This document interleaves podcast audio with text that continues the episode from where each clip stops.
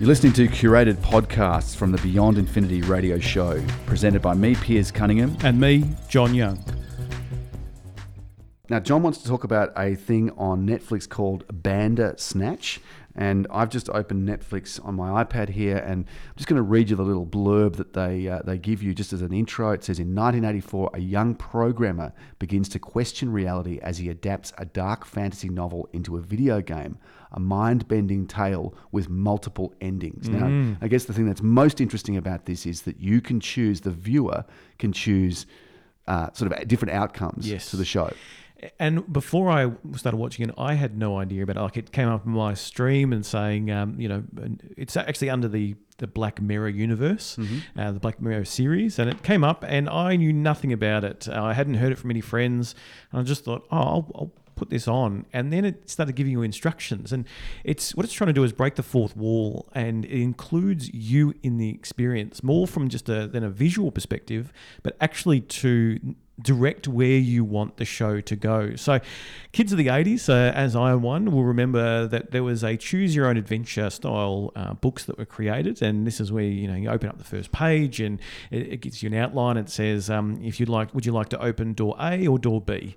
Then if you choose to open door A, you might go to page fifty-five. Um, and then you flick to that page and you open that door, and then you, you follow a certain path, which in the end you might have to, you know, restart the book, or you have to go back a few pages because it's a dead end, or you win the book, or you know, whatever it is. And there was a quite a series of those kind of books, and they were quite enjoyable because it was better than just flicking through page by page. You're having to go back and forth, back and forth. And that is sort of what, what the concept of this show is based on. It was written by uh, Charlie uh, Brooker. It's the very first in what's looking to be a potential series of a choose your own adventure style. So you watch one episode, the first episode, you got to start somewhere. So you'd watch the first one. You wouldn't have a choice about that, I assume. Then, having watched that one, just as you'd be offered the next in a series on Netflix, this is actually giving you a, a multiple choice of of next episodes, but they have different plot lines. Yeah, so there's a potential five different endings to this. So you there's a number of options that you can choose from. The first sort of scene is, um, you know, more, or the first part of the, the, the show is about the main character sitting down and about to have breakfast. And his dad goes up to the cupboard and he pulls out two cereal boxes. One's, I think, um, Frosty Fruits, and the other one, um, a, a different American, um, maybe Sugar Puffs or something like that. Mm. And basically it, it asks, well, which cereal would you like?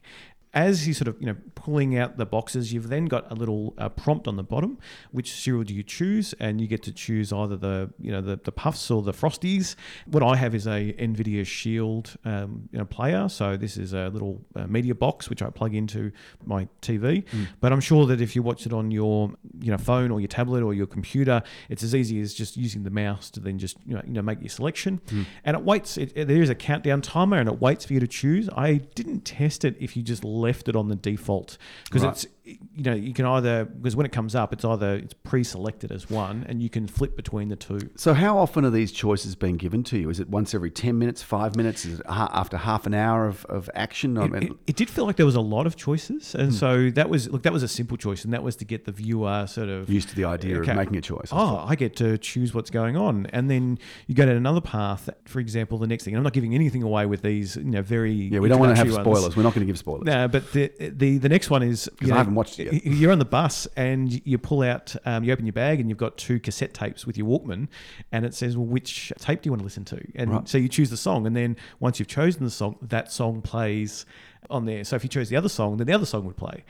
And so all of these little decisions then sort of, you know, go through in a path. I would think it's every few minutes, and it doesn't, it didn't become annoying. It didn't become where it's like, oh, I have to choose now. It's, it actually felt quite organic in the mm. story. Mm. And it, it was like, oh, okay, but if I choose this, then this happens. Oh, I, I don't know. Should I should I maybe choose the other one? And I did get to a point where I made a couple of wrong decisions, and I had to go back. And I don't want to get, I don't want to sort of say any more than that, but I did have to go back a number of times. So make a decision, then that seems to be successful. Then you make another decision that seems to be successful. Make another one. No, I'm sorry, it didn't work. And uh, you then you had to go sort of back three steps um, as part of that one. So right. it, it is.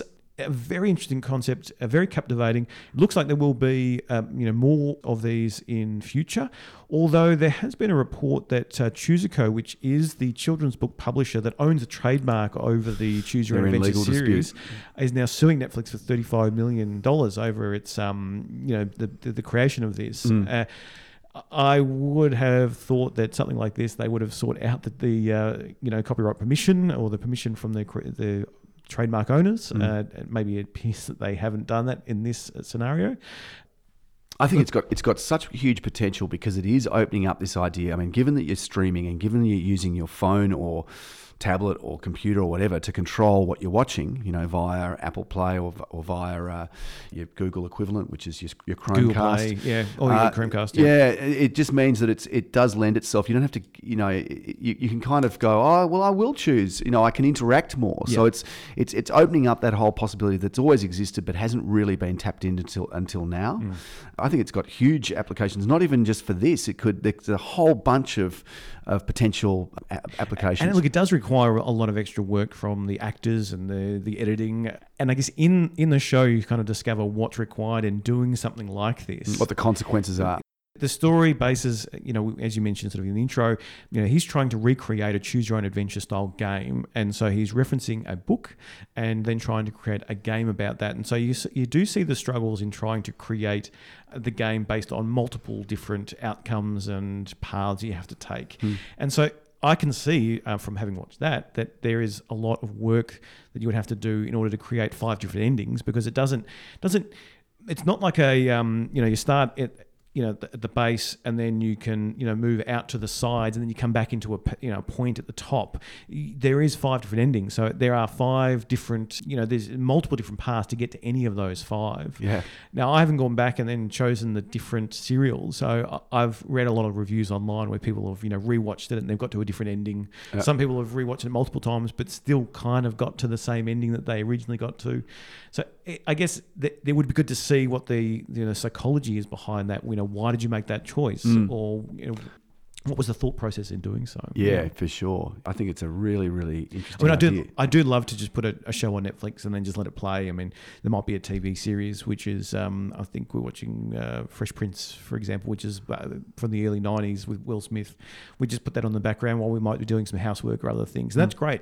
And, but if you want more from your T V, if you want more of an interactive uh, where you get to choose the path, mm. and I guess in a way this is probably something where... Um, less likely to fall asleep. You know, yeah, less, uh, and I wonder if it's something that you would watch with others, mm. because you might have people shouting at the screen saying, no, choose this, choose this. Well, you, then you'd have that sort of debate about, you know, well, well how could...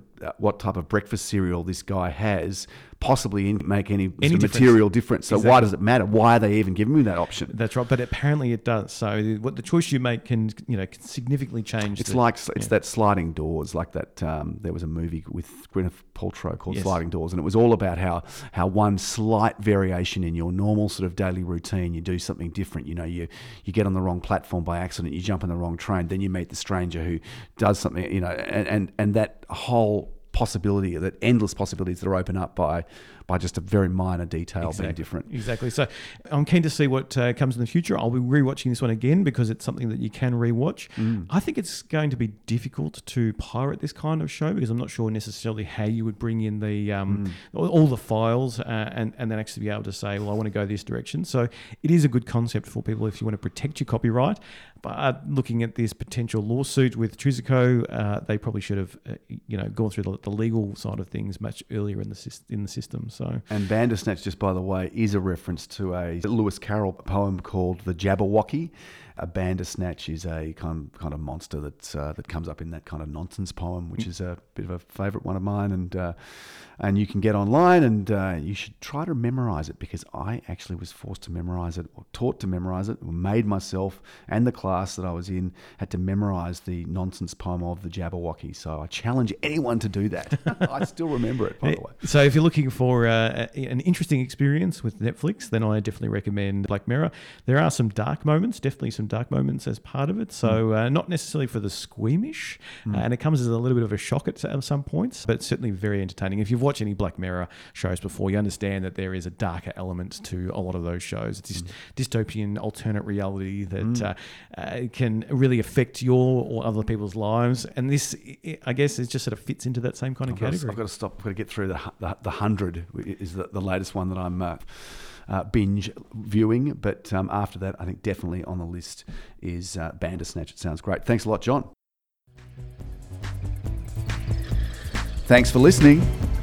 We'd love you to review us on iTunes. It's a great way to let others know if you've liked our podcast. And don't forget to follow us on social media, Beyond Infinity R P P F M on Facebook or Infinity R P P on Twitter.